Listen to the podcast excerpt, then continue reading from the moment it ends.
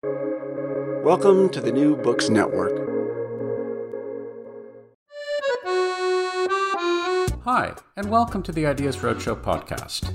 I'm Howard Burton, your host and creator of Ideas Roadshow, and I'm delighted to be partnering with the New Books Network to offer you our uniquely eclectic blend of long format conversations with a wide array of experts across many different subjects. The following discussion is a reformatted podcast version of one of Ideas Roadshow's first 100 film conversations that's also available in video and print formats. Visit ideasroadshow.com for more details. The so called mystery of Stradivari has long confused me. How is it possible, I wondered, that with all our modern scientific understanding and technological sophistication, we can't seem to find a way to make better violins than some guy who was born before the midpoint of the 17th century? Well, suffice it to say that I'm not the only person who's been perplexed by this.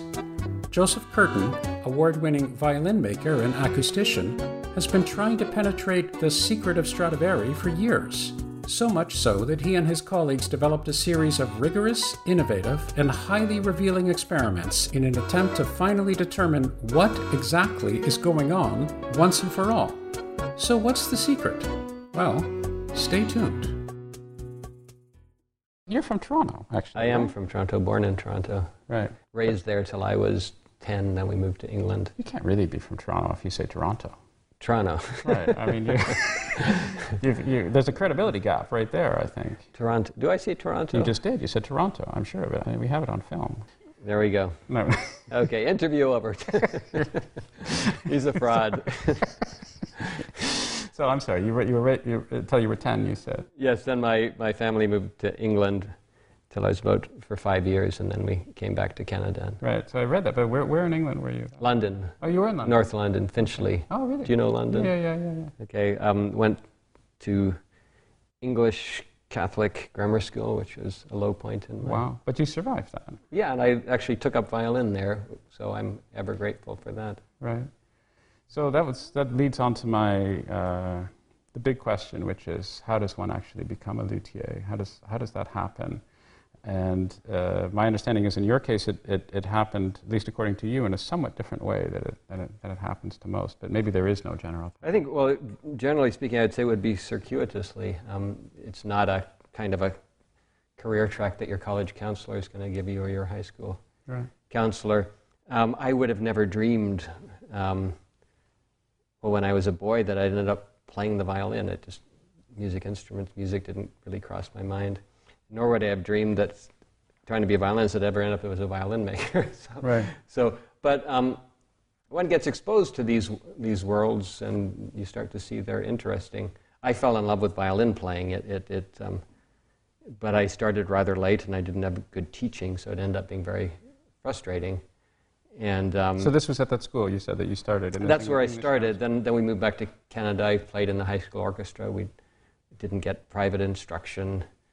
Um, Went to university and started getting private lessons. And um, of course, I improved. But then I was told to quit by a famous violinist, and that was uh, Really? Who told? Are you allowed to say? Lorand Fenyves, who was the, the, Mm. one of the best violinists in Canada, the most sought after teachers anyway. A devastating experience. Told you to quit. That's pretty harsh. Yeah, he invited me to his master class in Banff. He invited you and then told you to go. yeah, it's a particularly painful. Thanks for the Um, invitation. Yeah, I, I could see his point, though. I, I, I mean, he could. He, here he sees this 19-year-old who's obviously loves it, but is technically ill-equipped. Um, and I, um, I went into um, kind of part-time philosophy, music, um, and was really struggling. It was really very difficult to be told you can't do the one thing that you want to do.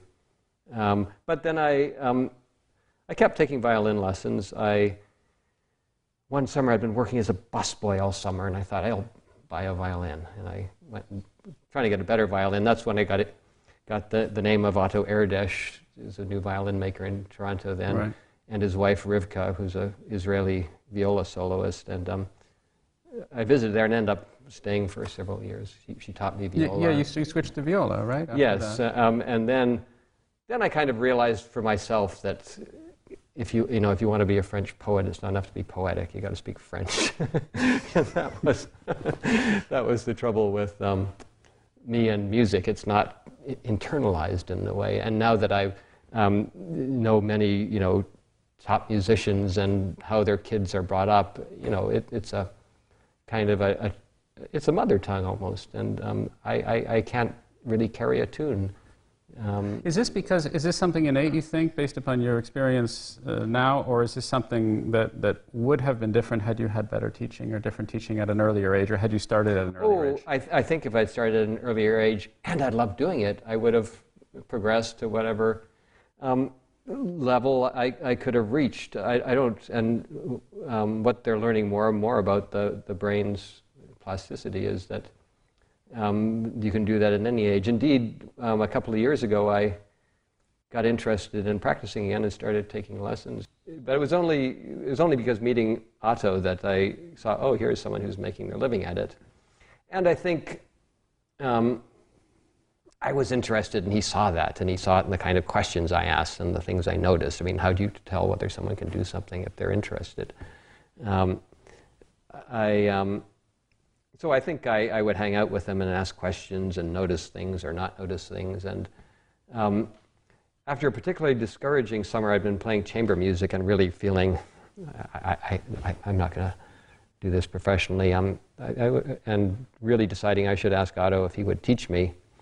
Um, the very day I was going to ask him, he just suggested to me. It was almost spooky his timing. I guess he sensed that it was right. Um, it would be a good path. And um, back then I thought violin making, who'd want to be stuck up in a room with a bunch of sawdust the rest of their life? You know, it didn't seem romantic at all. Or, but then once I started it, and it was of course completely in um, where where violin playing seemed like this labyrinth, and I, I didn't quite know how to get through. I couldn't really tell how good I was. You know, I couldn't really hear right. properly violin making, well, I can see, I can figure right. out. It's a roadmap to, Yeah, I mean, it was just like an open door. I mean, there's, it'd be really hard to learn it, but I didn't see any obstacle in the way, any impenetrable barrier. So I took to it, and Otto was very encouraging, and you know, um, that that made all the difference. Um, I, if he, if he had, if I hadn't met him, I can't imagine quite what I what I would have done. A friend of mine told me he took when he was trying to figure out what to do. He took went to a career counseling service in Chicago where they give you batteries of tests for three days and figure out. And they um, they thought he should be an engineer, and he'd never thought about that really. He'd talked about private detective and various things, and so he's now been an engineer for many years and still does a lot of other things. But, but what, what I remember him telling me was that um, they told him that if you have a gift in a particular area and a job in another area, you're, you're not likely to be satisfied. I mean, you might have it as a hobby, but you want a, a, career that overlaps the things that you're good at right. or the things that you're interested in or passionate about. And the amazing thing about violin making for me is if I look back at my life, the things I've been truly passionate about is making things science. I always imagine I'd be an electrical engineer or something like that.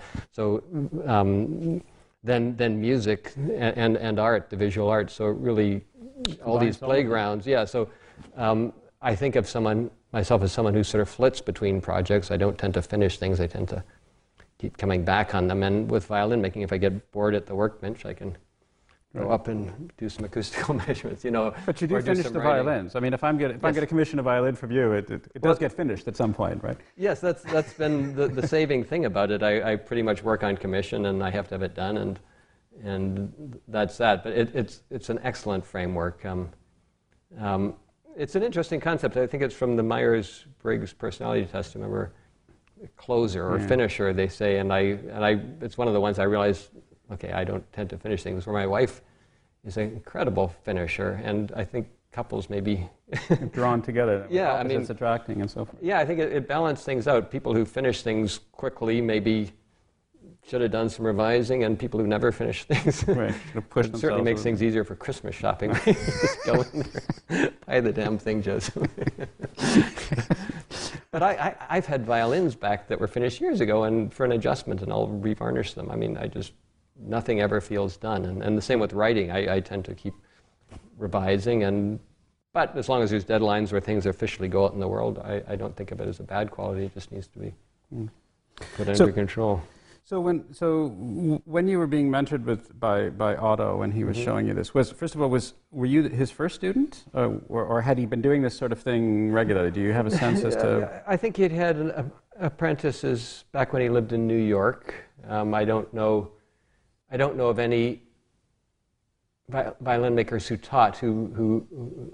I don't know of anyone working in violin making who studied with him before I did. There, there may be, um, but there's a couple of other people. John Newton, the Canadian violin maker, was studying at the same time, and he's been a successful violin maker and is still working. Okay. Um, and, he, and but I'm sure well, Otto certainly influenced, the, you know, my generation of Canadian violin making. He- That's not to say much. There's, you know, maybe right? half dozen of us, and um, just as Rivka made a big impact on viola playing in Toronto while she was there. Okay.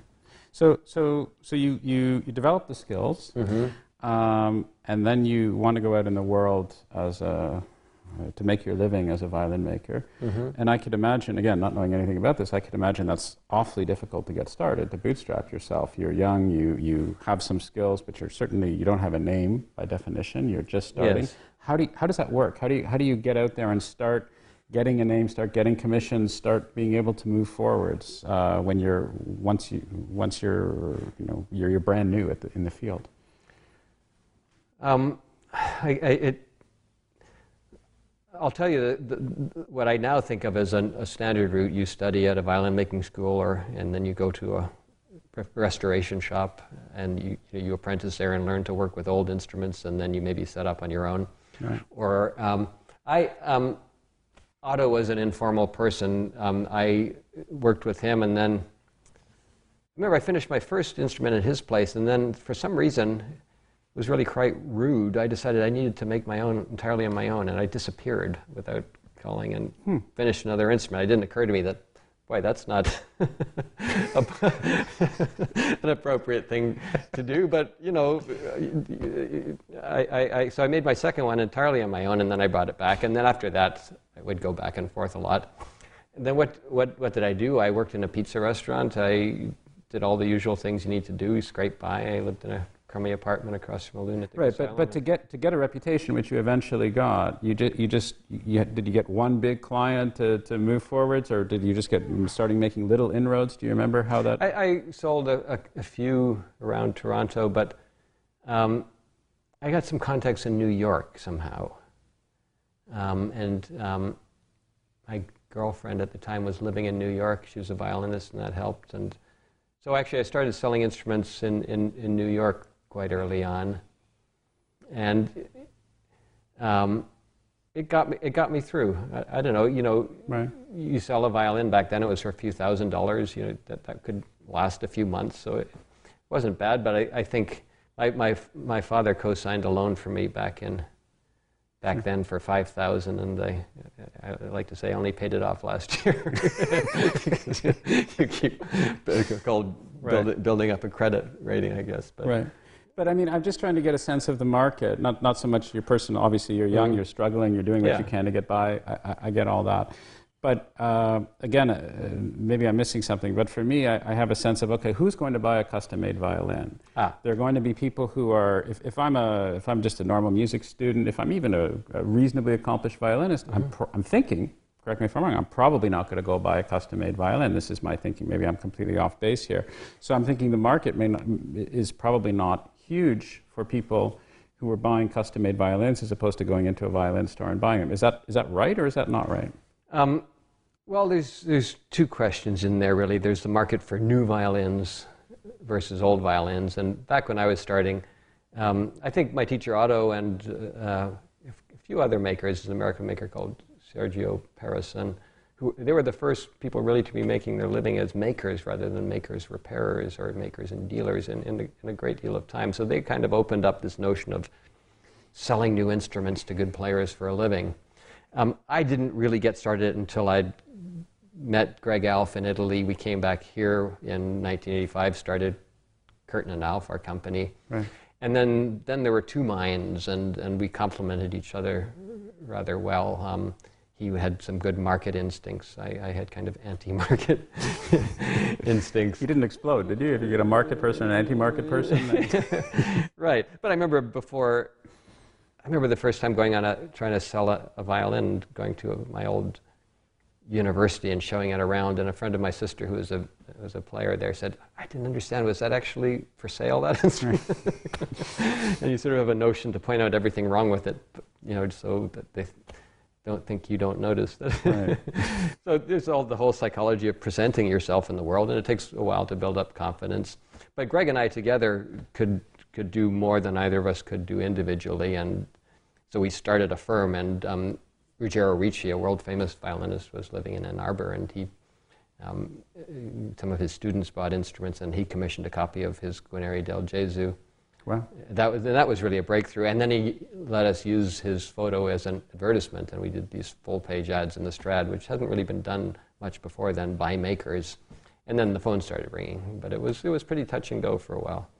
So this idea, I wanted to move to this idea of, um, of, the, of the great 17th, 18th century violins. Mm-hmm. The, um, you've made some copies, as, uh, uh as you said, um, and you've also done an awful lot of research uh, from an acoustical perspective about this. And one of the reasons I was so keen to talk to you, as I mentioned earlier, is that not only are you an extremely well established luthier, but you also have done a lot of research in acoustics, a lot of uh, research in terms of uh, seeking innovative products.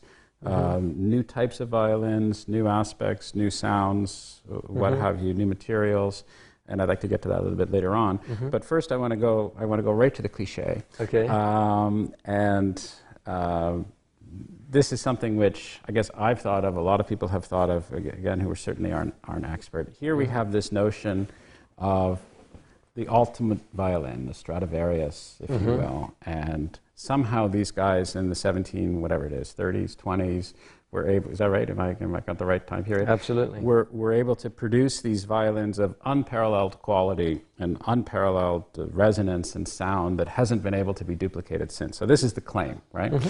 Uh, and this is in the public consciousness, this is the claim that this is somehow the apex. And, and in some bizarre way, uh, notwithstanding all the modern technological advances that we mm-hmm. have today, we weren't able to, uh, we haven't been able to, to replicate this sound, which strikes me as somebody uh, who has a scientific background as just odd that we mm-hmm. that we wouldn't be able to yes. do that and and and so what's that all about is that true first of all what do we know about is the claim true that this was this was absolutely the the best possible type of violin at this time it hasn't been able to be replicated since and uh, so again excuse me for sinking into the cliche but this is the this is this is the this is the hook that I certainly sure. have when I think about these things as a complete non-specialist. Yes, and, and, that's very embedded in, in the culture, the, the secret of Stradivari. Right. And as soon as you start looking at that from a scientific point of view or, or any serious point of view, it, you know, the, what is the secret of Stradivari? It starts subdividing into a, many, many different questions. Um, now, is, is Stradivari the greatest violin maker who ever lived? I would probably say he was so far. Um, the, the unknown genius is the person who made the first violin. It was probably Andrea Amati. Hmm. Um, and suddenly, from nowhere comes this fully developed instrument. I mean, Strad didn't design it. Let's say Andrea Amati. I don't know where scholarship will end up. There's not a lot known. But out of his shop were coming fully formed instruments that didn't really change much. When was that? When? That was in the 1500s. Yeah.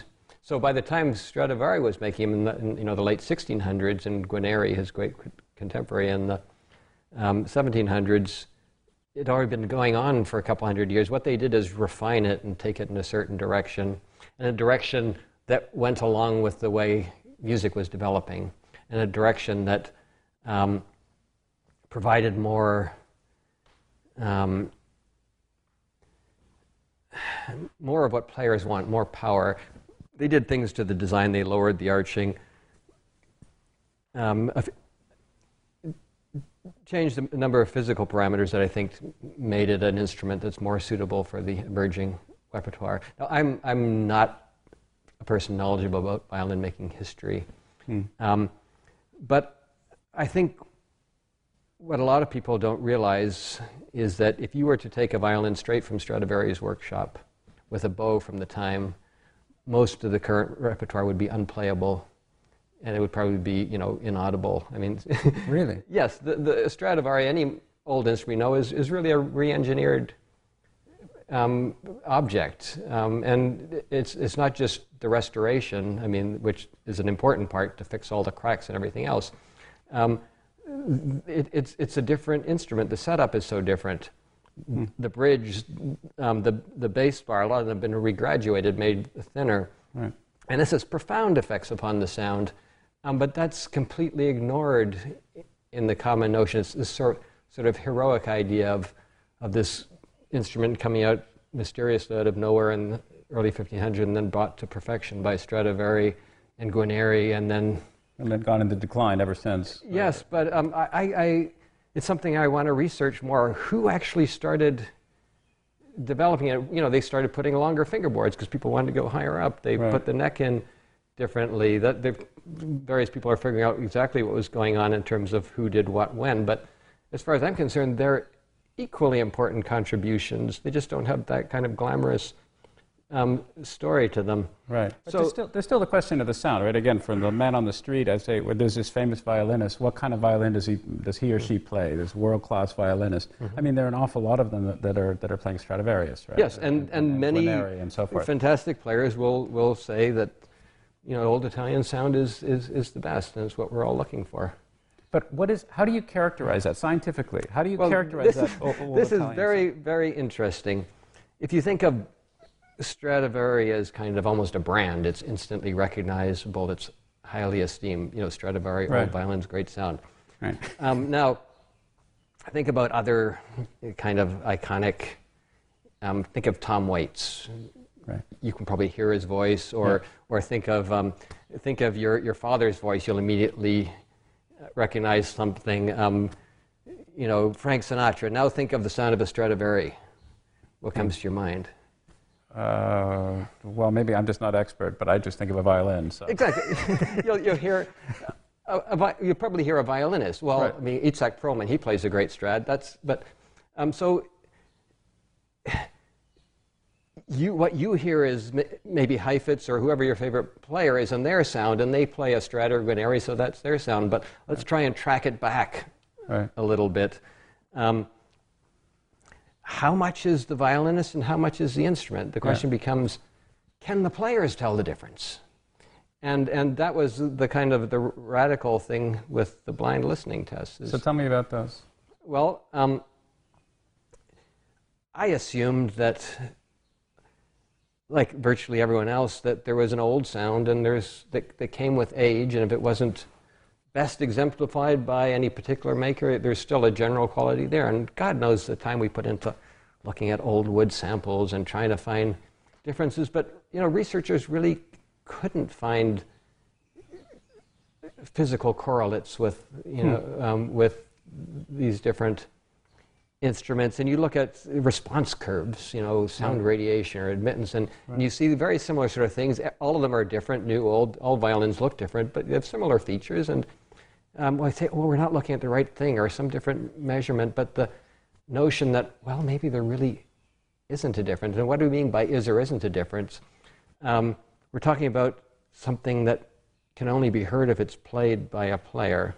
So if a player can't hear the difference or can't tell the difference, and listeners can't, then you have to say there objectively is no different. So that's testable. So, so I want to get to that in just a second, but mm-hmm. I mean, th- this, this very much resonates, as it were, with, with, with, with, with my confusion. Because when I, when I would hear these things, uh, the, the, the, stereotypical notion that there was this wonderful violin, the Stradivarius, and nobody mm-hmm. could duplicate it, and there were uh, types of violins, right? All, all of these Stradivarius, A, B, C, mm-hmm. and D, and so forth.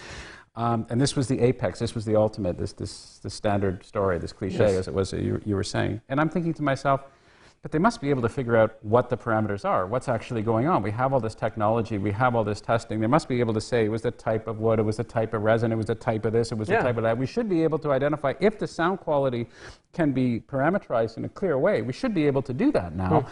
So what was very mysterious to me that we, we somehow weren't able to replicate it. And, and what you're saying before, I'm going to throw it back to you. It seems to me is that it's actually not that simple. It's a, you, we can't look at it that way in terms of uh, you, you know, these these particular qualities are uh, show up in this particular way, and it's attributable to this, that, or the mm-hmm. other thing that can be duplicated. So anyway, it, it, has to do with the person who's playing it, obviously, and, well, and it has to do with the conjunction of the two. Is that right? Or I, that... I, remember once asking, proposing to Gabi, this is Gabriel Weinreich.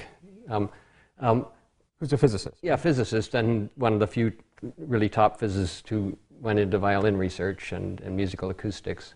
And so I was trying to had this theory of maybe why this or that happened. And, and I remember he said, you know, before you start making theories to explain a phenomenon, it's best to make sure the phenomenon actually exists. Yeah. There and, you and that's you can look around forever for the secret of Stradivari, but unless you can define what you're looking for, um, you're not going to find anything. Now, the, the, the way to gather, the way to get objective data from subjective judgments, I mean, you can say, well, violin sounds subjective. How can you possibly? Well, you get a bunch of them and you start to find statistical right. trends. And the obvious way is with double blind tests. The only way you can get rid of subjective biases, like if you know this is a strad, then you're going to hold it different. You're going right. to um, treat it differently, and, and, listeners are going to be changed by that knowledge.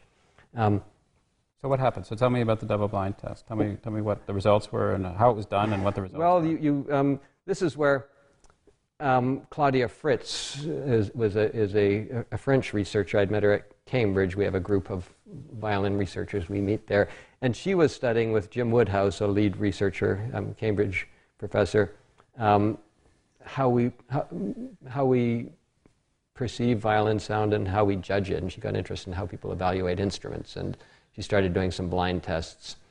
And um, um, we invited her to the um, VSA Oberlin Acoustics Workshop, which is a week every summer in Oberlin that I co-direct with Fan Tao, who is also part of this. Um, and so we said, well, come on over and let's do a blind test there. And I there is, I know, something like 12 violins on a table, and um, various people there put on these goggles, and darken room you play, and you know, arrange them in order. And it's very interesting when suddenly a normal source of information is taken away. It's disorienting in a way. There's this curious mixture of, I don't know, uncertainty, but a kind of a freedom, you know, just you know the primacy right. of your perception. You know, right. really listen. Um, so it impressed me as that yes, that was the way we should be doing this. That's how we can get at this difference between new and old, between old Italian and non-old Italian. So um, the um, there's a big violin making competition, violin playing competition in, in Indianapolis, and Glenn Kwok, Glenn Kwok, the director, is a very open-minded, interesting mm-hmm.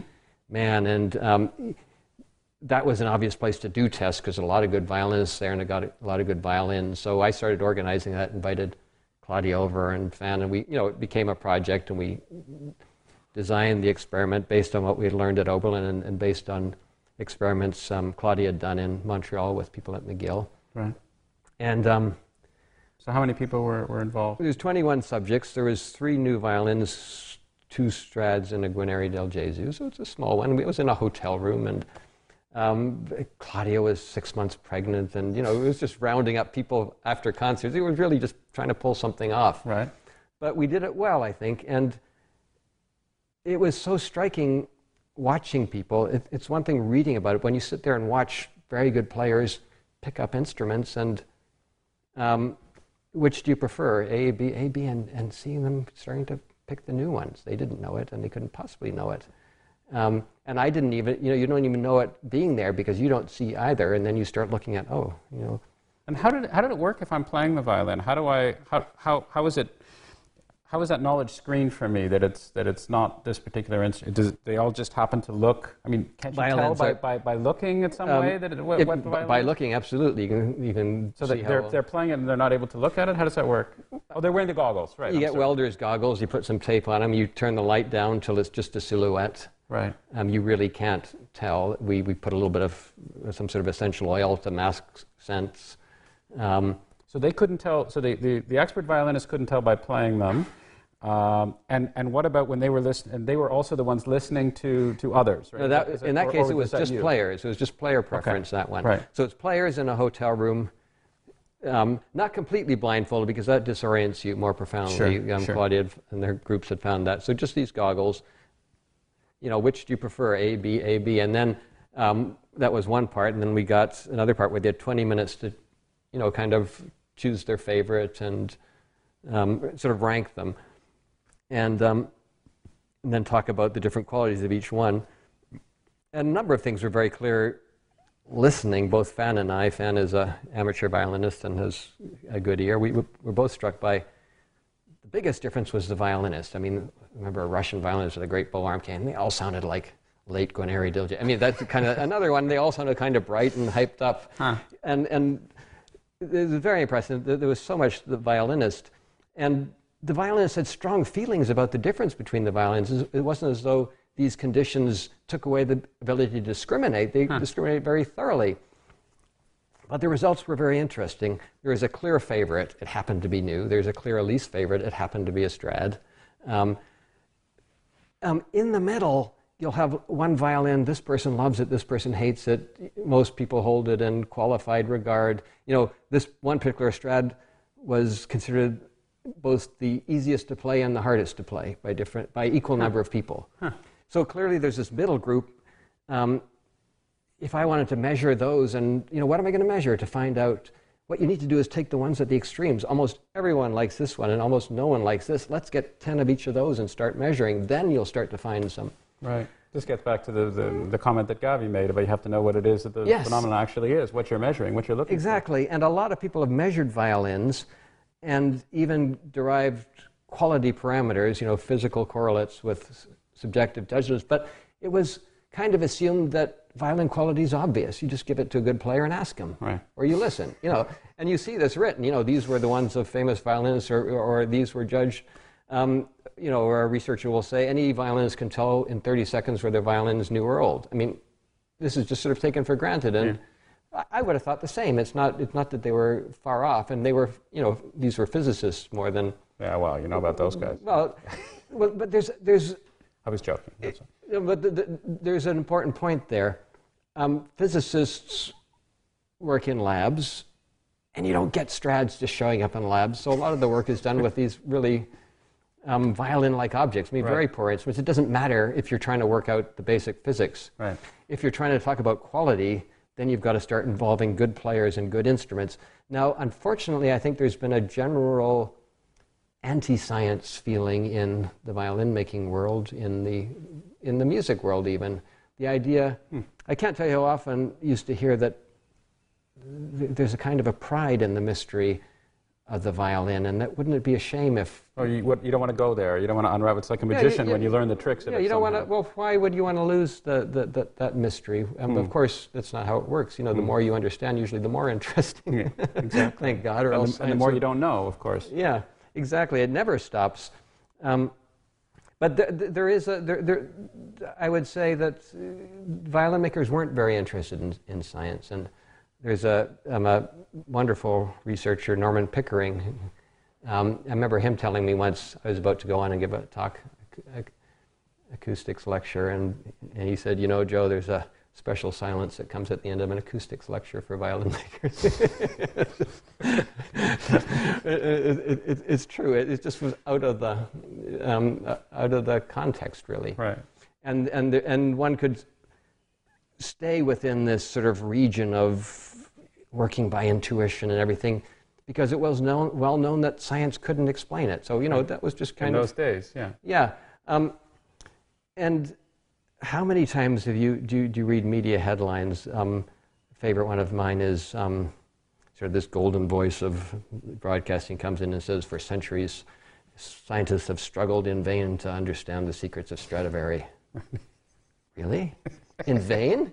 do you have an idea how many interesting things have been learned? It's like scientists have struggled for centuries to figure out the mysteries of the human brain. Well, And in they've vain. made a lot of progress. Yes, and, and it's still interesting and still a mystery. You know, Yeah. that's just how the world is. The, no, the notion that there is a simple secret that Now, if you'd say scientists have struggled in vain to discover the cure for cancer, well, okay, then you, you know what the, the answer would be. You can cure it or you can't. But even still, Even that, st- it's a lot still, more complicated. And, and we've made a lot of progress. Yeah. uh, we've, there are a lot of cancers that can be treated, of course, in, in more advanced ways. Absolutely, so and I know nothing about. Um, Well, neither one of us that do. So, field. so we should keep talking about but, that. but at least there's a clearly defined goal. Like people won't die of cancer. Or, Right. Um, Right. Whereas with the secret of Stradivari, Well, um, what, what are we talking about here? yeah, so um, so much I think energy was w- wasted just in looking for the wrong things. Now, um, well, okay, back to the um, the um, Indianapolis, Indianapolis experiment got a, a lot of attention and, and a lot of criticism. Very little by scientists, actually, because the reviewers got of the paper get most of the. you sort that out beforehand. So, um, but it was well. What can you tell in a hotel room? I mean, you can't tell anything in a hotel room.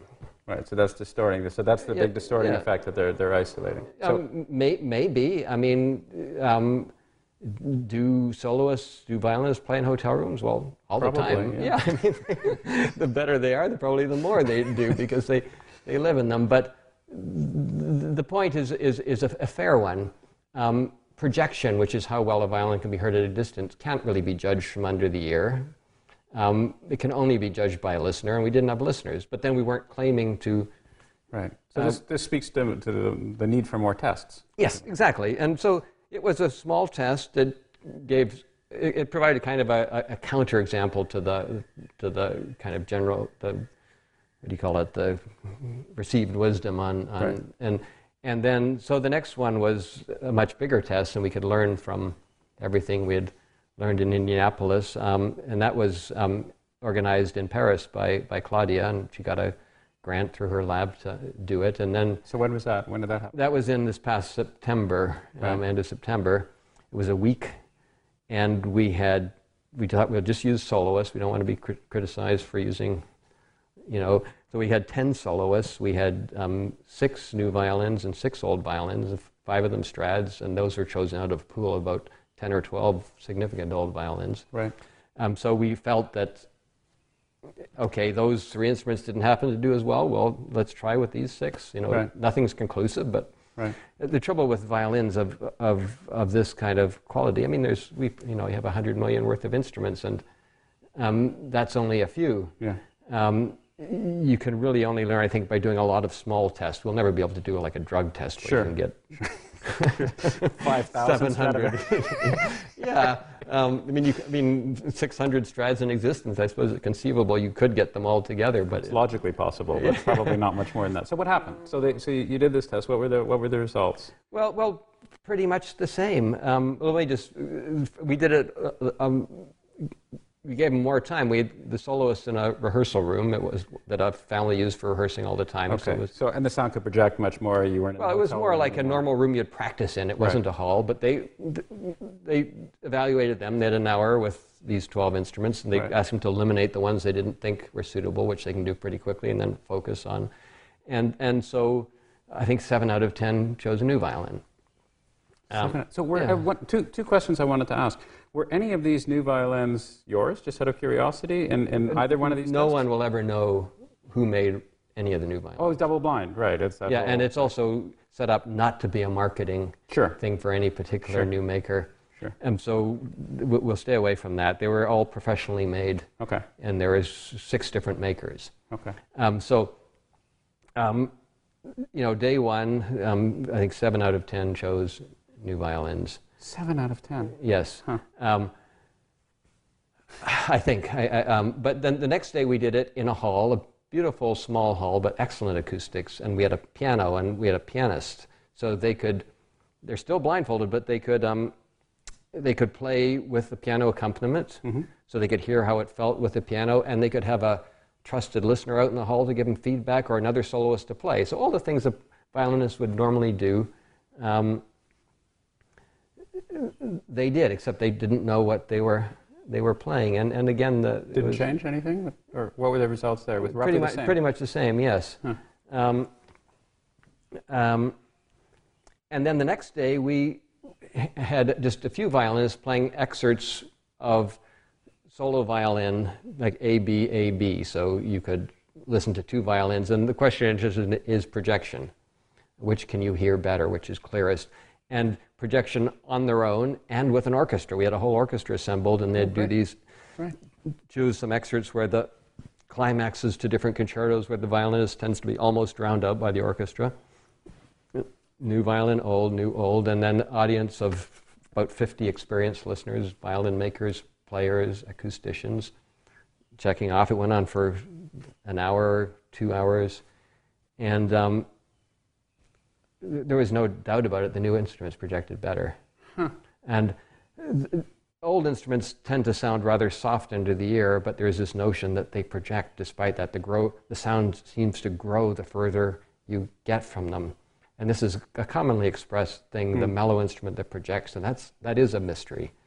Um, but again, does it exist? Um, they didn't. There was um, a particular um, Strad that was very well liked. I mean, it was chosen as favorite by. Um, I think it was the, the, the third most preferred instrument. Um, and but it didn't project very well. It had a, a lot of energy at the low frequency. To, to project well, it seems you need to make a lot of sound and have a fair amount of it at, at high frequencies. Your ear is most sensitive about 38 um, 100 hertz, 3.8 kilohertz, uh, two to four is this kind of range where we where, where we pick up a lot of things. And if, if, if there's not much energy there in a hall, you're not going to you're not going to hear it very well. And that's Right. that what seems to be the case um, here. Um, so. Under your ear, on the other hand, the mellow sound can often be very um, enchanting and lovely to play. Um, the, the violin that did best there was, I'm surprised so many people liked it under the ear because it was quite loud and almost to the point of irritating. Um, Well, so that would go against this whole phenomena, though, though. Wouldn't it go against the enchanting mellow sound if it, I mean, presumably that's not even, uh, uh, that phenomenon doesn't necessarily exist then, I mean, at some, well, some level. th- there's no doubt that there's loudness under the ear varies from instrument to instrument, and I would think a caricature of new violins would be bright and loud under the ear, kind of crass, Right. and a caricature of old ones would be this very mellow, smooth. It's not a caricature; it's a Right. portrait. And um, but there's actually some old instruments that are very bright and very loud under the ear. So um, I don't think. Sure, because I'm thinking if the signal was that distinct, if, if, if, if, that, uh, if that correlation was Mm-hmm. that strong, then the people playing would be able to tell, presumably, right? They'd be able to. Do you understand what I'm saying? Yes. I mean, they, they, they should be able to tell this. That, oh no, this is the mellow guy. That's and so I must be playing a Stradivarius or well, something Well, this like is that. what surprised me. That at least for soloists, they they seem to go for big sounding instruments. And I did acoustical measurements of all the instruments, where I was measuring the sound output all around the instrument. Um, we can talk about how um, Yeah, I later on, but it's the it's the sound radiation per unit force at the bridge, um, and there was a definite correlation. The ones that the soloists preferred put out more sound, right across the board. Um, and you know, you, if you take a graph of the two most preferred, you know, it's about 3 dB above the graph of the two least preferred.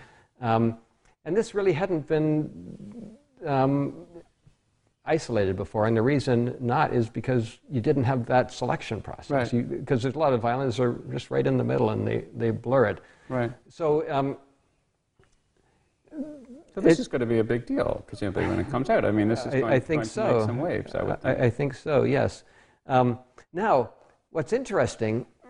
Okay, so we also had the players, unbeknownst to the audience, play an excerpt of a concerto on their own instruments, and half of them are new and half of them are old. right. And then we asked the audience simply to listen to this 30 seconds of concerto and, Guess. and guess is it new or old? Right. Um, people believed the first two that were played, people had uh, strongly believed one way or the other. In both cases, it was wrong. They thought, you know, and then the rest was completely random.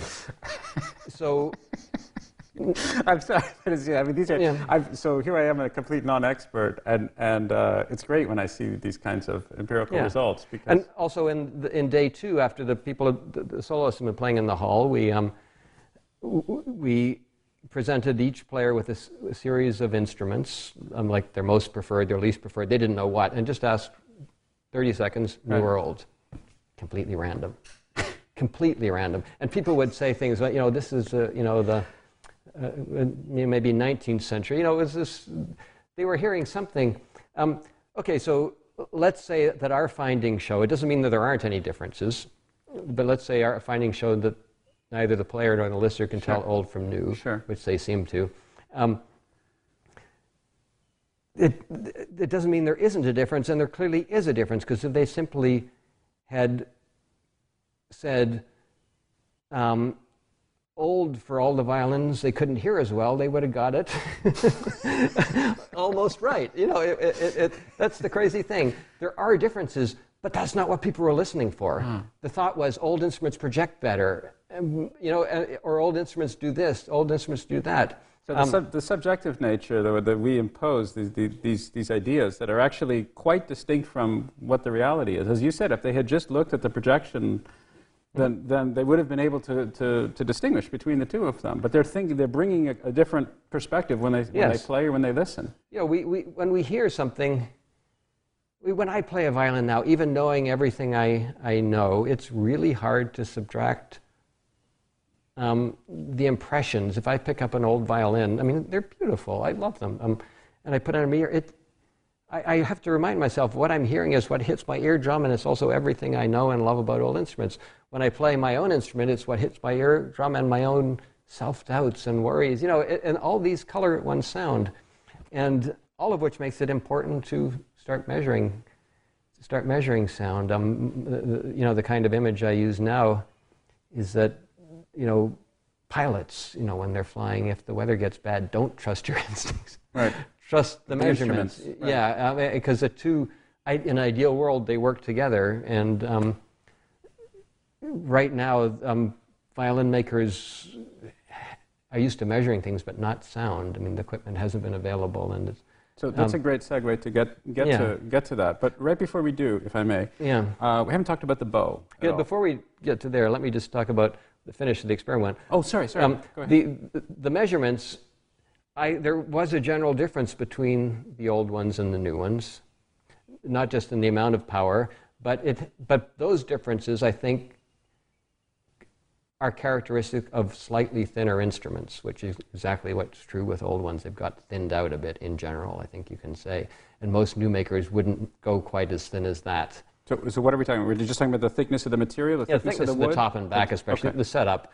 As you thin things out, the frequency of the resonance go down. You get a slightly darker sound. Okay. This is a, you know a, a generalization, but th- there's a trend there, and this is something that'll take a lot more study. But looking at the the characteristic curves of the old and the new, in those 12 instruments, there, there was a, a general difference. I think it could be explained by a difference in average thickness. You don't have to go to properties of old wood or anything elaborate like that. Right. Um, so that, that's what we know so far, or have found so far. it was done again in, in, New York with um, a, a smaller blind test, again doing projection, and again pretty much the same, same- thing. the same results. The audience couldn't tell, and the um, old didn't project as well. So to sum up, if I, if, if I may, I got to try, so correct Mhm. me if I'm wrong. To sum up, um, a couple of interesting results come out of this. One is neither the players nor the listeners uh, can actually distinguish between um, or, or show any marked preference for old instruments uh, and, and new instruments. Oh, In no, fact, they- they do show a marked preference for the new instruments. Sorry, Yes. they, they prefer the new instruments, and they can't tell whether an instrument is necessarily old or new when they're when they're doing this. Absolutely. But there are uh, there is empirical uh, there are empirical data. My subject verb agreement. Anyway, there there we we know that there are differences, measurable differences between old instruments and new dif- uh, new instruments in terms of the quality of the sound. There is a way of actually measuring some of this, um, but we're not sure exactly. Uh, uh, let me back up. But uh, we're not sure exactly what produces that, although you have your suspicions. But also, the people who are, uh, even though there are, there are these differences that are uh, objective that are out there, the, the people who are listening or the people who are playing aren't necessarily making that correlation with those differences. They have a whole different mental uh, toolkit when they come down to play in Yes. terms of what they desire and what they don't, which depends on all sorts of other factors. And this comes to actually something that I'm greatly interested in now, which is learning to hear the violin, learning to describe what we're hearing in objective terms rather than subjective ones. W- one of the difficulties with working with players, violin makers working with players, is they'll come and say, I'd like it a little darker, a little brighter, a little warmer, a little woofier, a little goosier. Who knows, you know? Um, and you've got to figure out, some of them are clearer enough, others not. A little brighter, a little darker is pretty clear. Um, what would happen if we just described the objective characteristics of sound? Um, well, you can't do that unless you're, you can hear it clearly. Um, musicians are, and a lot of them have incredible ears, and you can play a bunch of chords that they can tell you what notes are playing. I mean, um, they're used to hearing analytically, but more in musical terms. In other words, the notes that make up a chord or the Right. musical structures. There's no reason we can't learn to hear timbre in those same terms. Recording engineers do it all the time. Right. Um, and they train by you know having equalizers that you know there's software for, for training where you know this it's down 3 dB at you know 2 kilohertz that third octave band. Can you hear the difference? I mean the, the random changes you've got to identify. You can gradually train your ear to hear differences and explain those differences well there's a bit of a boost at 3 kilohertz. Is there a danger, you think, uh, or, or do people feel that there might be a danger that if they train or retrain their ears to hear in this particular way, that will somehow interfere with their musicality? That will somehow be too clinical, too scientific, too detached? They'll start thinking in a way which doesn't make them uh, susceptible to be able to play music at the highest possible levels? Is that, does it, i i have you heard those sorts of arguments, or do, are, you, are you cognizant of those sorts I've- fears? Well, right now, ear training for violin sound doesn't exist, so it hasn't come up there, except I've been thinking about it and Right. even the occasional talk about it. I, I can't imagine why anyone would feel that way. Musicians are incredibly pragmatic, pragmatic people. If anyone who spends hours playing scales, does that enhance your musicality? No.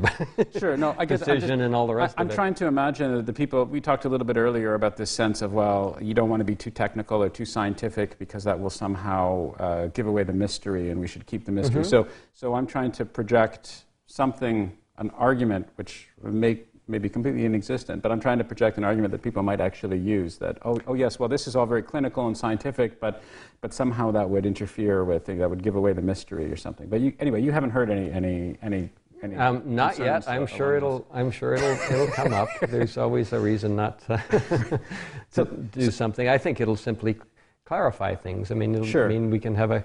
But the thing is, it's their recording engineers are doing it all the time. Right. I mean, they just they don't even talk about it. They just do the adjustments. It's, it's just. Right. It's just. You know, usually becoming better acquainted with reality and identifying it more clearly is is, is Is a good thing. invigorating. I think yes. It, it's not. Um, Okay, so let, let's get to some of your, uh, your techniques to be able to, to analyze and hear the sound a little Mm-hmm. bit better. And you've developed some of them uh, yourself, and presumably there are other people who've. who've Yes, I, I've as sort of had a, a ongoing project, ways of measuring violin sound in a workshop setting um, rather than in a laboratory. Um, so I've taken t- techniques developed by others and, and adapted them and refined them for for violins, um, for violin making use. A couple of things I find as a working maker, if you can't measure something in 10, 15 minutes, you're not going to do it Right. in a lab, you know, my, my, my definition of boredom is watching a physics experiment in progress. I mean, setting up all day and Right. fixing software and getting connections and then boom and it's over. That's not going to work for violin makers. Right. So let's take what they're doing in a in a lab. Well, in a lab, I mean, there's a saying I think that equipment's over designed if you can use it more than once. You just want to design something for that experiment and hmm. then you know move on. Okay. I wanted something that would evolve into a tool which you could use again and again to measure violins in a standardized way. Sure. So it would be a workshop tool, a measurement tool, rather than a physics tool, although hopefully it could be used for both. Um, a German violin maker researcher called Martin Schleske um, started using what's called an impulse hammer, an impact hammer. It's a, it's a tiny little hammer with a force sensor in its head, and it's a widely used engineering tool. You can whack a bridge with one of those and it'll measure the force and you put accelerometers all over the bridge. You can see what the motion's like and you can mm-hmm. study the um, normal modes of a, a bridge. Now, I think in the 70s, some very small ones started coming out, which were feasible for tapping violins or tapping violin bridges. And, and Martin Schleske, um, who, who I got to know quite well and admired very much, um, had it set up where the violin was held upright. You'd tap the bridge and you'd rotate the violin with respect to a microphone so you could measure the sound all around it. Now, the thing about violin compared with, um, let's say, a loudspeaker is that um, it, it's very directional with, with frequency above about 800 hertz. It starts getting more and more directional out the front of the instrument. And um, you, at higher frequency, you get these kind of quills of sound in different directions, and they move, you know, with each semitone. And Gabriel Weinreich was one of the oh, okay. people who formulated the um, that is directional tone color. That that's part of what we hear as violin sound, how it fills space. It's a very particular quality, huh. and he invented a speaker that would reproduce that effect. And it's exactly the effects that's lost by certainly by a single loudspeaker because because they all combine it together. the art of loudspeaker making is to make something that's as omnidirectional as possible right. and as flat as possible, at least in the directions that can't be omnidirectional. Um, so it's not a natural thing to get um, through a speaker. And most people have only heard violins through speakers. I mean, not sure, much of the world has really yeah. been sure. to a, a concert. Um, huh. I had no, I had no, no understanding of that at all. I mean, that, that alone, just to just to interject for is is shocking to me. The idea that, that the sound fills space in a very different way when you're in a live concert. of course, it makes yeah. sense now, now that I hear you, but uh, that's and with, there's been a tremendous amount of research into that lately, um, how to how to recreate, you know, the musical impressions we have in a concert hall, or recreate ones that are satisfying. Um, what what we love, what we don't love. Um, surround sound. I mean, there's um, fill in some spatial information that's lost in, in stereo, and that the ear seems to love. At any rate, for me, it was really a standardized way of measuring, you know, the radiated sound of an instrument, so that I could put in an instrument, put in another one, and be measuring the same thing, fold that up, take it somewhere else, and again measure the same thing. One of the problems, of course, is is the room. You get right. room reflections. Right. But I do it with the microphone quite close up, and it ignores a, a, lot of what's going on in the room. I use a directional microphone. All these things are compromises. I mean, you lose some view of the instrument no matter what choice you make. But but it does make it uh, transposable. You can take yes, it here and there. Yes, and, and so the last t- time in New York, by chance, had a, we could do the measurements in an anechoic chamber. Cool. Which was just great. Yeah. Um, but I came back and measured one violin in the anechoic chamber and, and then right over there, and they're very close. I mean, there's some differences, but kind of the extent. So you don't have to be in an anechoic chamber, which is useful. Right. That was very helpful to know. right. Um, so you were going to ask about the bow, I think. Oh, I did, but uh, let, us get to that at the at the because I wanted to actually. Well, I don't know if we can move over because we're in the middle of this this this shoot here. But if you can, uh, maybe. We, well, how how are we going to do this? Can we? Uh, do you want to come back to here? Yeah. Uh, yeah.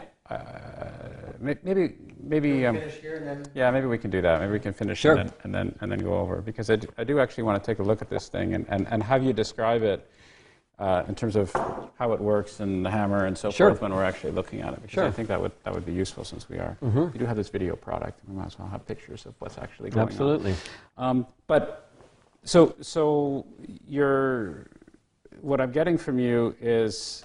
Uh, is an interesting, what I would call progressive, not to be overly sycophantic, but progressive marriage of aesthetics, which I know you believe in very, very strongly and you, and you care about uh, deeply, um, the love of the musical experience, but also the full embracement of science to be able to not only determine objectively what the issue is and what mm-hmm. we're talking about, but also how we can innovate and how we can uh, improve upon the quality uh, and experience of, of the products that we have. So, one is just simply detection, right? Finding out exactly what the sound is and, and, yes. and get a, get a yes. sense of that. Because, again, uh, as you were saying, unless we have a clear understanding of what's going on, we, we can't hope to do anything more progressive. But you've also experimented with uh, very light violins, mm-hmm. you've experimented with digital violins, and so forth. So, what was your motivation in doing, doing these things? What, and, and what have you done? Tell me a little bit about that.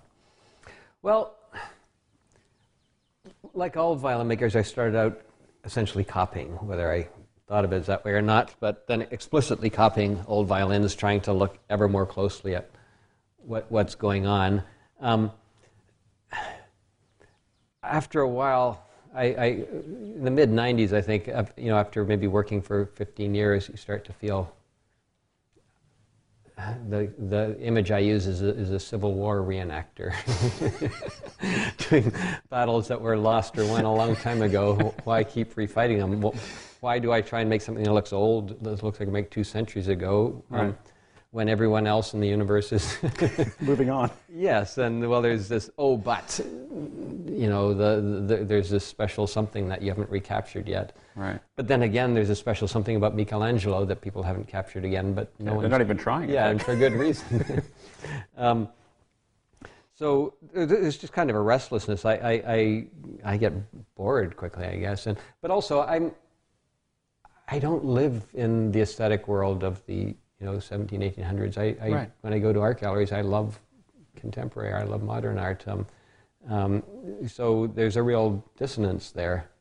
Um, so I started asking myself questions. Well, you know, could I make something beautiful that doesn't look just like a Strad or a Guarneri, and, right. and then how and how much of that can overlay with um, what musicians would um, um, agree to play on. I mean, um, this is a fairly conservative world. I mean, you, you, know, you wear black and white, and you right. go in there with your brown or orange violin, and you know you kind of fit into an orchestra. You know, you, um, if you want to make a living, you you've got to pretty much conform to um, to that sort of thing. At least until you get to be at such an incredibly high level that presumably you can do whatever you want. But uh, but that probably takes a long time to. Uh, yeah, maybe. I, I haven't reached.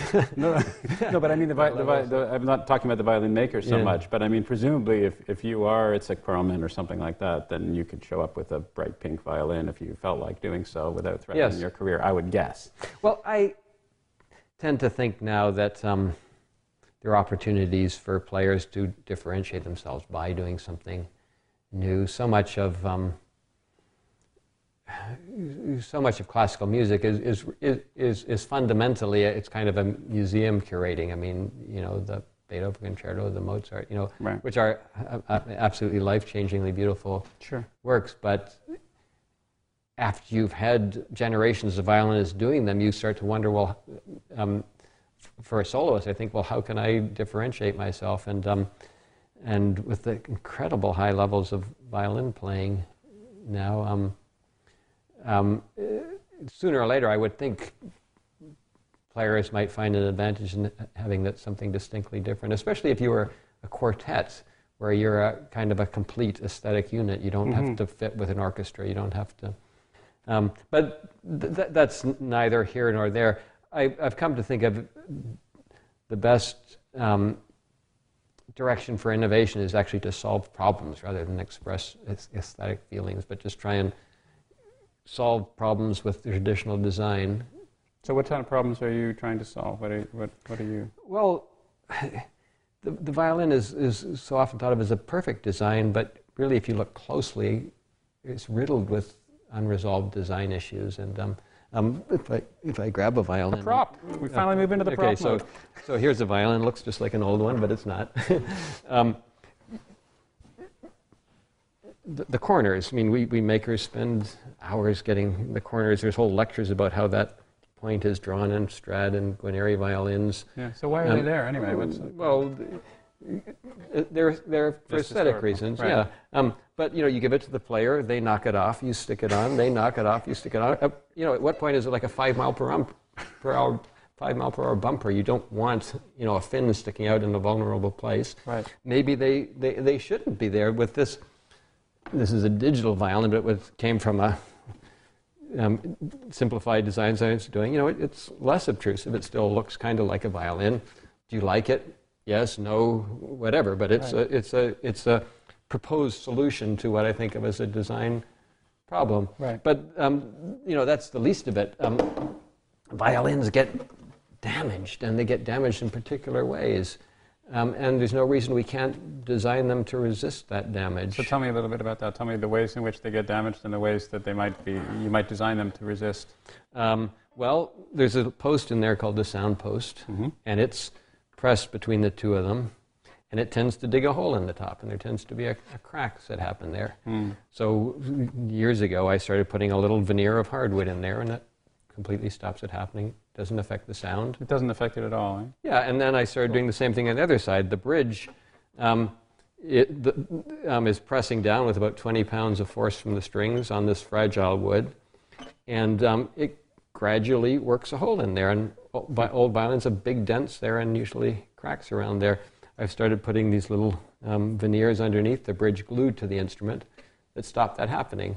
Now, this is very mild innovation, and they raise some eyebrows. People say, What's that there? And, well, how does it affect the sound? Well, really, it doesn't affect the sound. Um, you know, Right. um, and so simple things like that, I think, are relatively easy to, to do. Although it takes took me a lot of time to feel comfortable doing it because you know we're not. Because of the conservatism in the. Yeah, the it's an ingrained conservative. I think it's really the violin makers who are conservative, and the musicians pick it up from us. Um, Hmm. um, it's this sort of this loop between well, violin makers we worship the old ones, and they, you know, it's Right. and the um, pegs are another. I mean, these are just friction fitted wooden pegs, and they work pretty well if they're adjusted well. But you know, the weather changes, and Right. there's no reason we shouldn't have Yeah, I've thought about that. mechanical pegs. And there's some quite good ones coming up out now. I mean, where you you know planetary gears inside, so they um, give you a better ratio. Um, to my mind, it hasn't. No one's got it right yet. They're either too heavy, or you have to glue them in. You know, there's.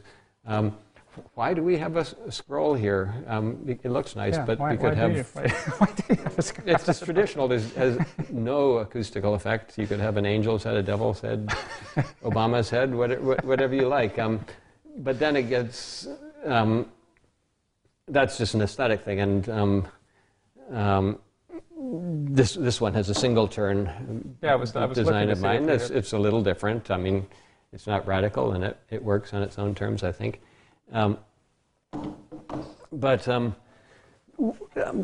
but the more profound uh, innovations, or what I think of as, are the ones that you're trying to do something specific with the sound, and then you have to say, why would you want to do that? Do players like it? So what, Now- kind, what kind would those The, well, the first time I had the, the top off a Stradivari, Gregg Alf and I was when we had to copy, and we had to put a new bass bar. The client, the client wanted one. Took the top off, and I weighed it, and it was. People weren't used to weighing violin tops. They measure everything else about violins, but not, Not the, the weight of the tops and backs for some reason. Hmm.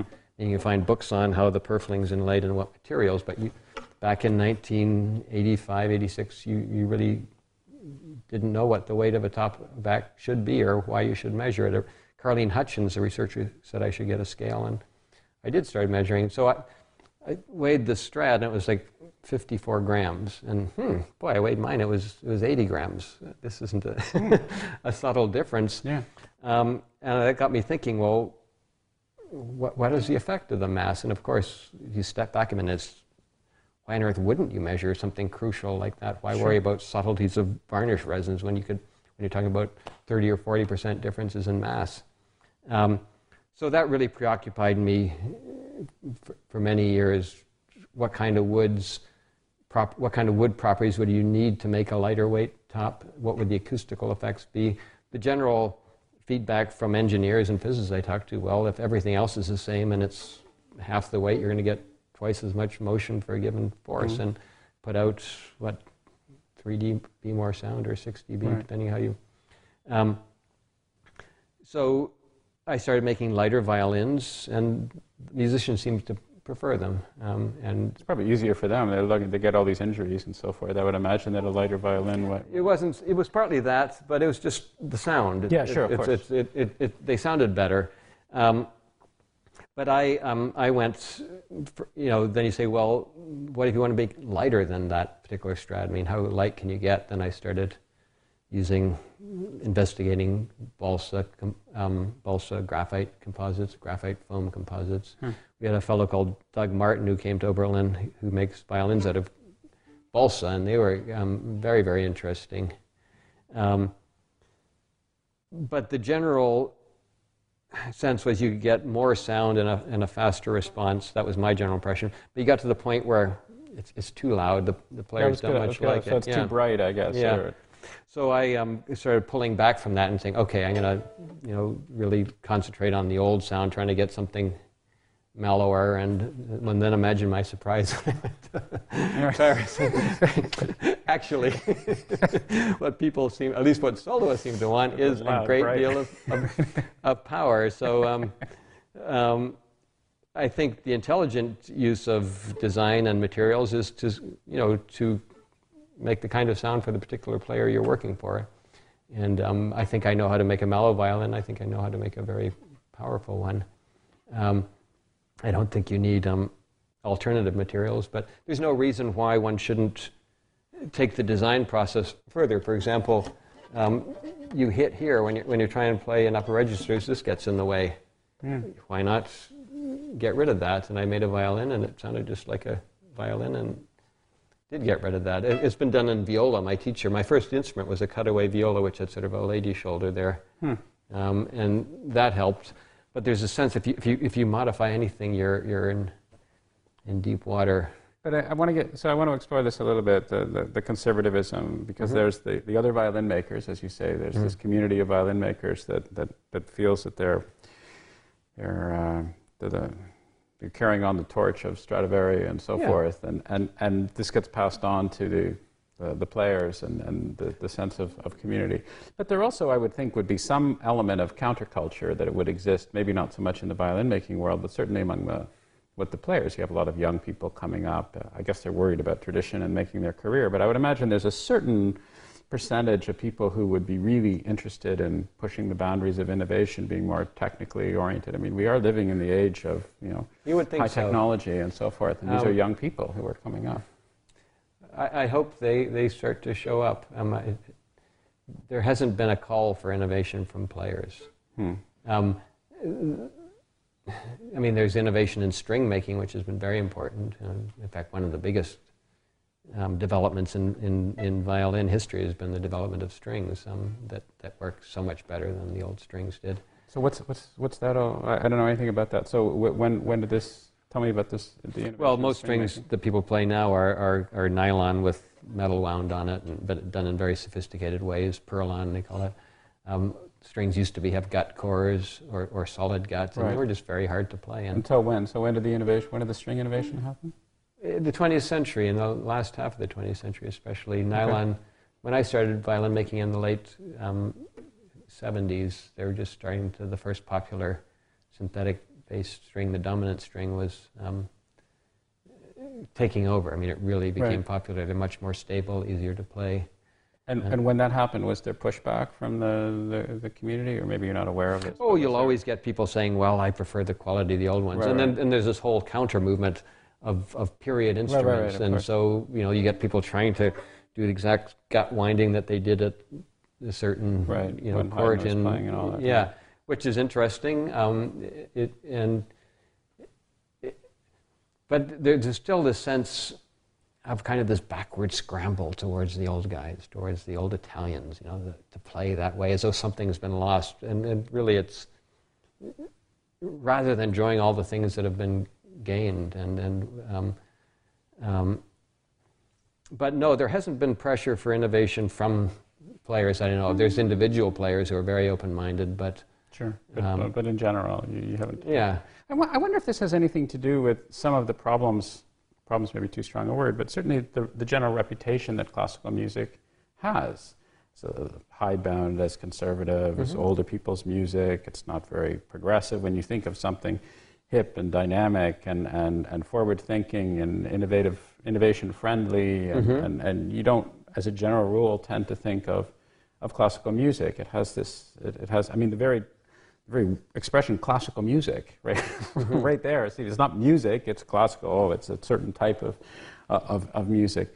Um, and I think there are, there are some uh, reasonable fears that it, unless there's some um, unless there's some concerted way of trying to to push the boundaries of that and, and, and yes. make it more accessible to people, then, then the entire art form may in fact be imperiled. Is, is well, except I mean, that how, how, do you feel about all, all of that, or, or is that just a mistake? I don't think the art form is imperiled. I mean, look at what's happening in China, where you have, um, or Korea, with this huge populations who just love classical music. I don't know anything about this. So tell me about this, because I, I mean, I, I don't know what the, the, the, receptivity of classical music is in China and Korea and other places en masse there. I mean, oh, it's that, is huge. It, it is huge. The, okay. the, education is great, where here we're cutting money from, you know, public school strings and public school orchestras. Hmm. In, in Korea's, um, Japan, I mean, since World War II, I mean, they've all become major, major players. In fact, um, what, what was the, um, the paradigm um, for violin prodigy was a Jewish boy, you know, right. and now it's an Asian girl. Right. So I've, I've seen that, uh-huh. but I, I, mean, I, I, and, and, and I'm not uh, not arguing, I just simply am completely ignorant. So that part I see, but what I mm-hmm. what I don't see is the people who are there. I mean, many of the the Asian girl paradigms mm-hmm. are people who have moved to the United States as a young person, mm-hmm. were, were involved. So I'm just wondering, on the ground in Korea, in China, in Japan, is there a sense in oh. terms of the education system? Oh, their music is huge, okay. absolutely huge, and. Okay. and so why is that? You think? What, what, what's what's driving that? What's motivating that? And why is it so different than it, than it is here?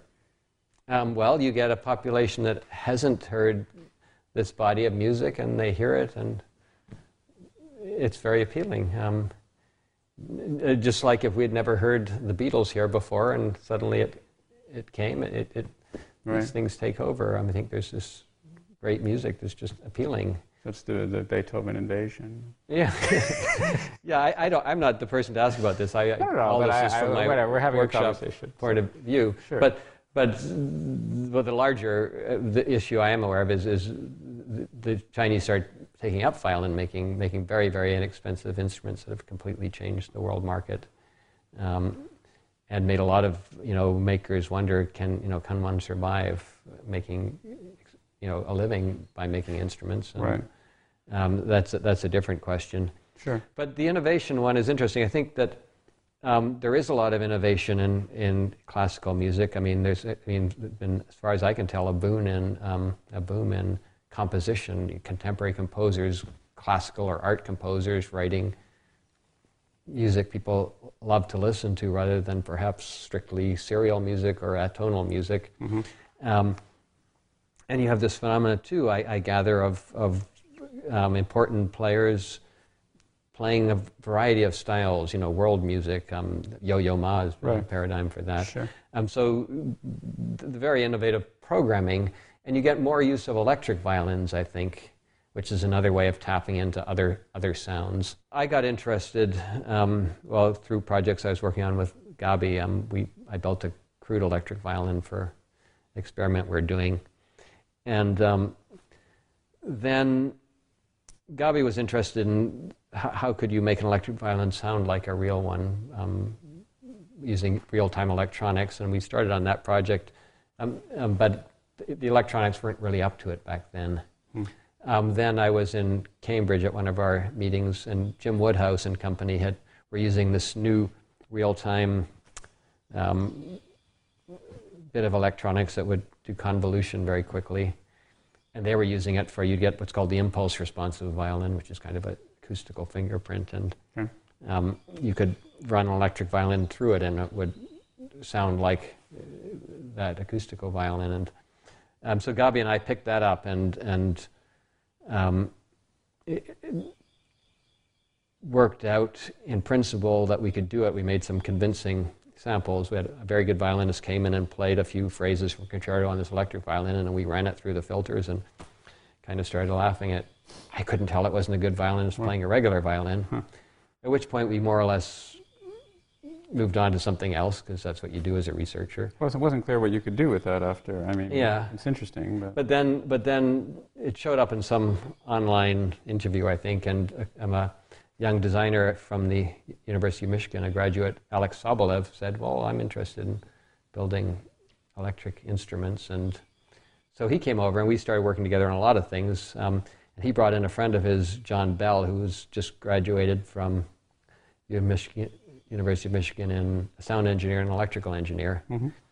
And so they wanted to have a startup company that would make these what we call digital violins. And John designed the electronics, I mean, from the ground upwards. And Alex and I worked on the design. Alex is an industrial designer, and um, and he we put together this prototype, and it's almost market ready. Um, and the idea with this is it's an electric violin that's lightweight. Um, it doesn't feel like a lot of electric violins, which come from the kind of electric guitar world where you have this heavy right. thing. And right. Um, so how does it compare in terms of mass to the to a normal violin? Um, it's a little bit heavier now. It will eventually be the, the, the same. Okay.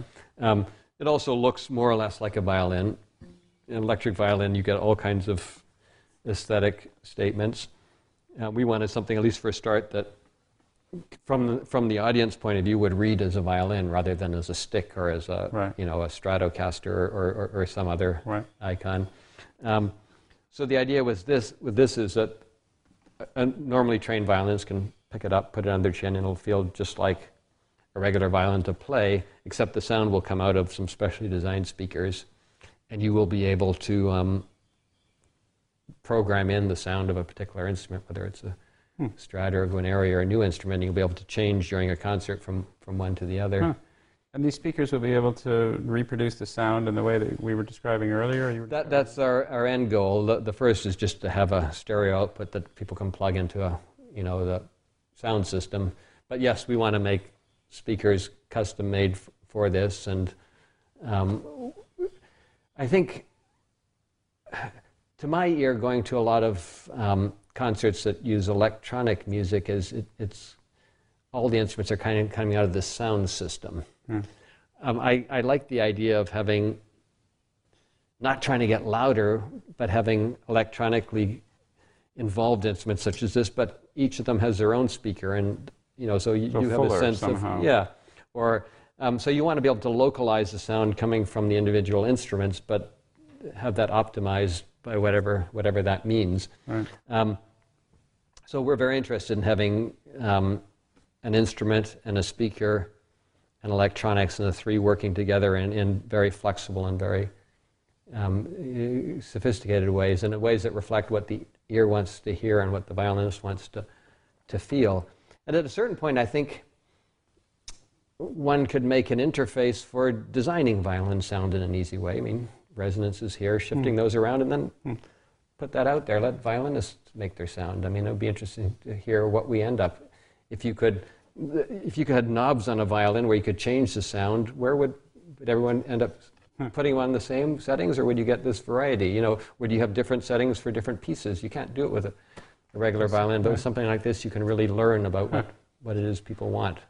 Interesting. What players want? That's the that's the big question. So tell me two two more two more questions, if mm-hmm. I may. So tell me, uh, let's get back to this question of the bow. Yes. And and and how much impact uh, a, a, bow has as, a, as another variable in this whole this whole sense of equation of producing sound and so forth. A surprisingly big impact, um, and it's not known why. Hmm.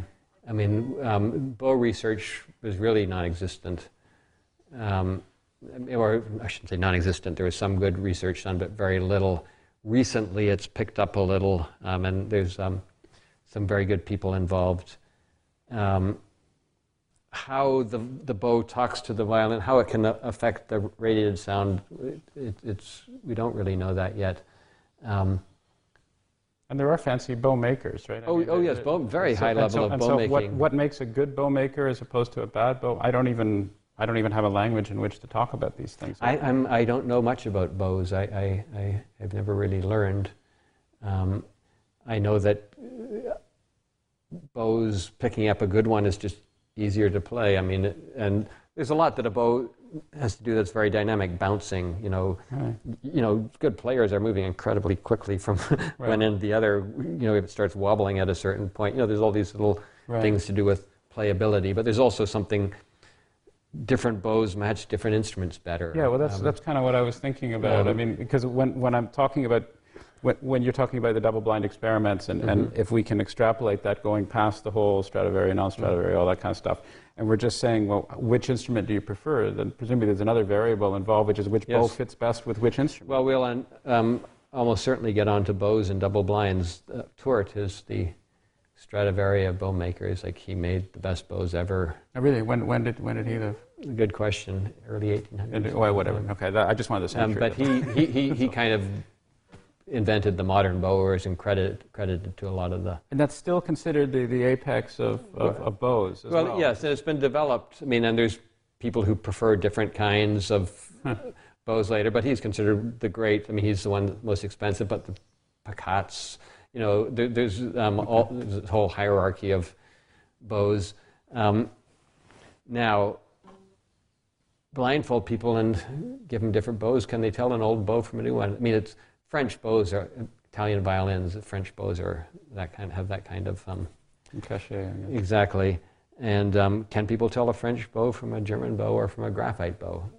I, after the surprises of the violin tests, I, I, I don't think people can tell as much as they think they can. think they can. Although what they can tell will continue to be true is what ones work, work better for them. Right. And that's really the more interesting question.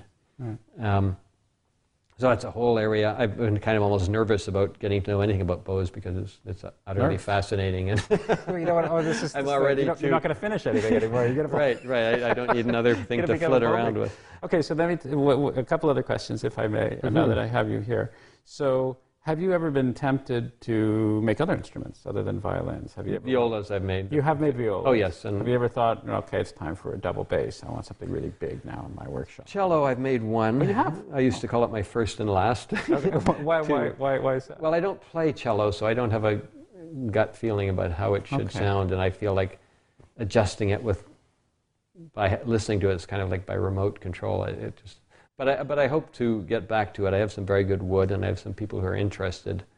So I'll maybe have a cello year where I really study Okay. up on it and maybe take some lessons and just to get the the feel for it. But you know, a self-respecting violin maker should really make some cellos and as well. oh, really? as- That's part of the violin maker's handbook somehow. well, I mean, Guarneri, who's arguably the most influential maker now, um, not Stradivari, people copy Guarneri's, that's Right. what players want.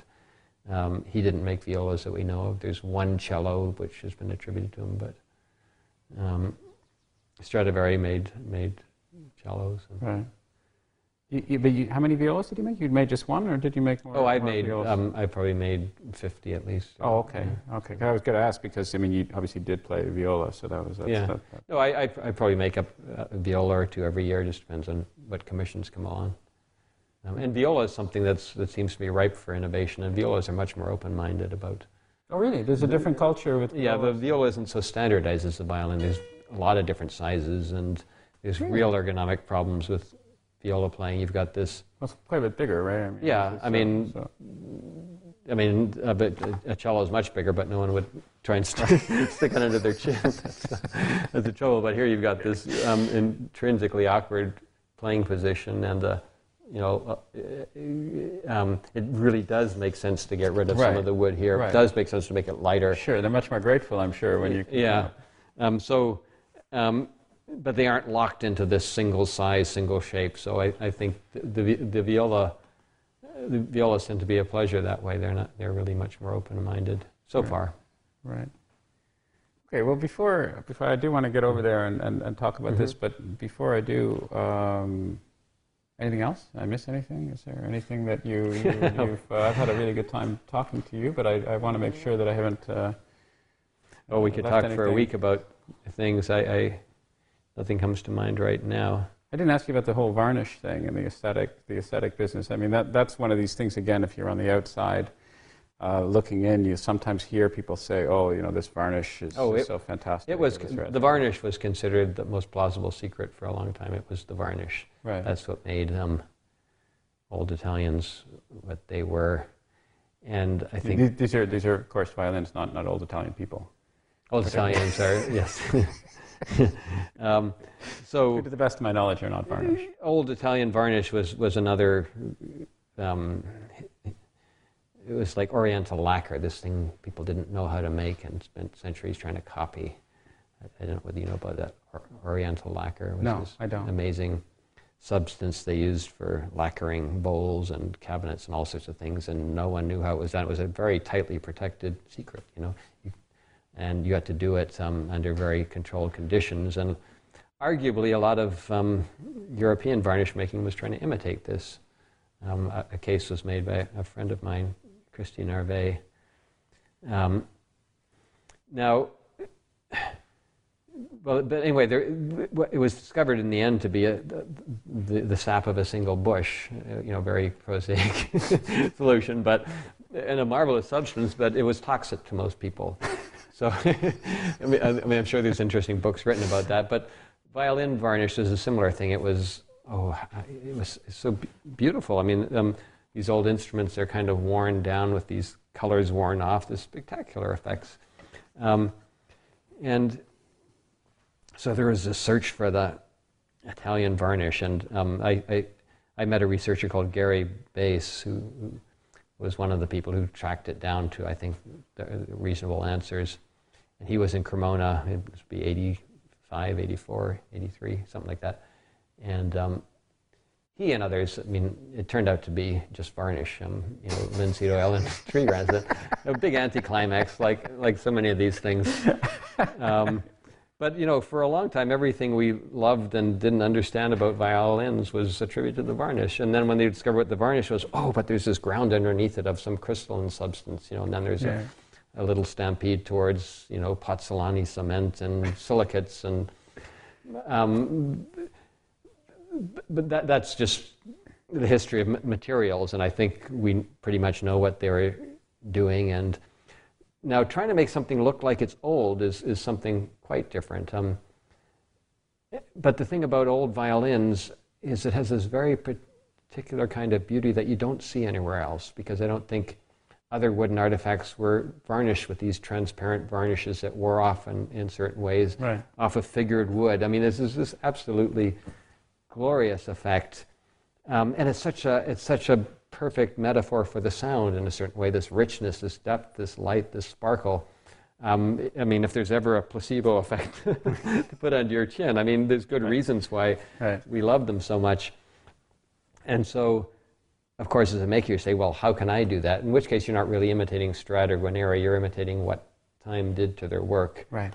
Um, and then one of the, the big questions for me is okay, if those kind of effects are beautiful, more so than, let's say, a straight coat of red or orange varnish, which is how they looked at the beginning and how a lot of makers like to do it now, is do something straightforward and honest rather than faking or antiquing. Right. Um, but I want to say there, there, there must be other options. I mean, um, all sorts of artworks, you know, ceramics, some sculptures, have textured surfaces, have artificial surfaces in a way, have surfaces that refer to the, the passage of time. You look at, I mean, Giacometti is one of my favorite sculptors. I mean, you look at one of his pieces, it could be dug out of a right. architect, archaeological site. Um, there's no reason in principle why we shouldn't make our violins look in particular ways artificially. Right. It's, um, but that's a, so what would, the, what would a new aesthetics be? Something that's informed by the beauty maybe of old ones, but is of our time? Uh, you know, to be, it's very hard to just invent something. I think it'll. It will emerge. yeah. Um, Hopefully, anyway. Uh, yeah, I mean, would it look more like an iPhone? Would it be a very clean, modern minimalist? Would it be, you know, who knows? Um, but the main thing is people have got to start doing it and competing with each other to right. to do it better before. And, and, living in the modern world, I mean, effectively, right? I mean, yeah. Well, yeah, we're living in the violin world in the modern world. it's this kind of protected cocoon here. So um, a lot of violinists aren't especially visual people. They're, it's not what they're interested in. Hmm. I mean, there are some who are acutely aware of.